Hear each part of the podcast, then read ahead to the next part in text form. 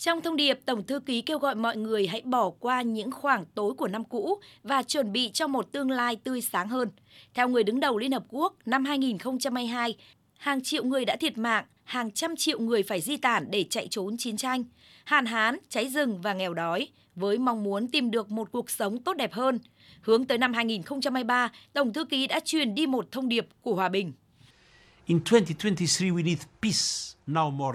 vào năm 2023, chúng ta cần hòa bình hơn bao giờ hết, hòa bình với nhau thông qua đối thoại để chấm dứt xung đột, hòa bình với thiên nhiên và khí hậu của chúng ta để xây dựng một thế giới bền vững hơn, hòa bình trong ngôi nhà để phụ nữ và trẻ em gái có thể sống trong phẩm giá và sự an toàn, hòa bình trên đường phố và trong cộng đồng của chúng ta, với sự bảo vệ đầy đủ của tất cả các quyền con người, hòa bình ở những nơi thờ phụng của chúng ta, với sự tôn trọng tín ngưỡng của nhau và hòa bình trực tuyến để không có lời nói căm thù và lạm dụng.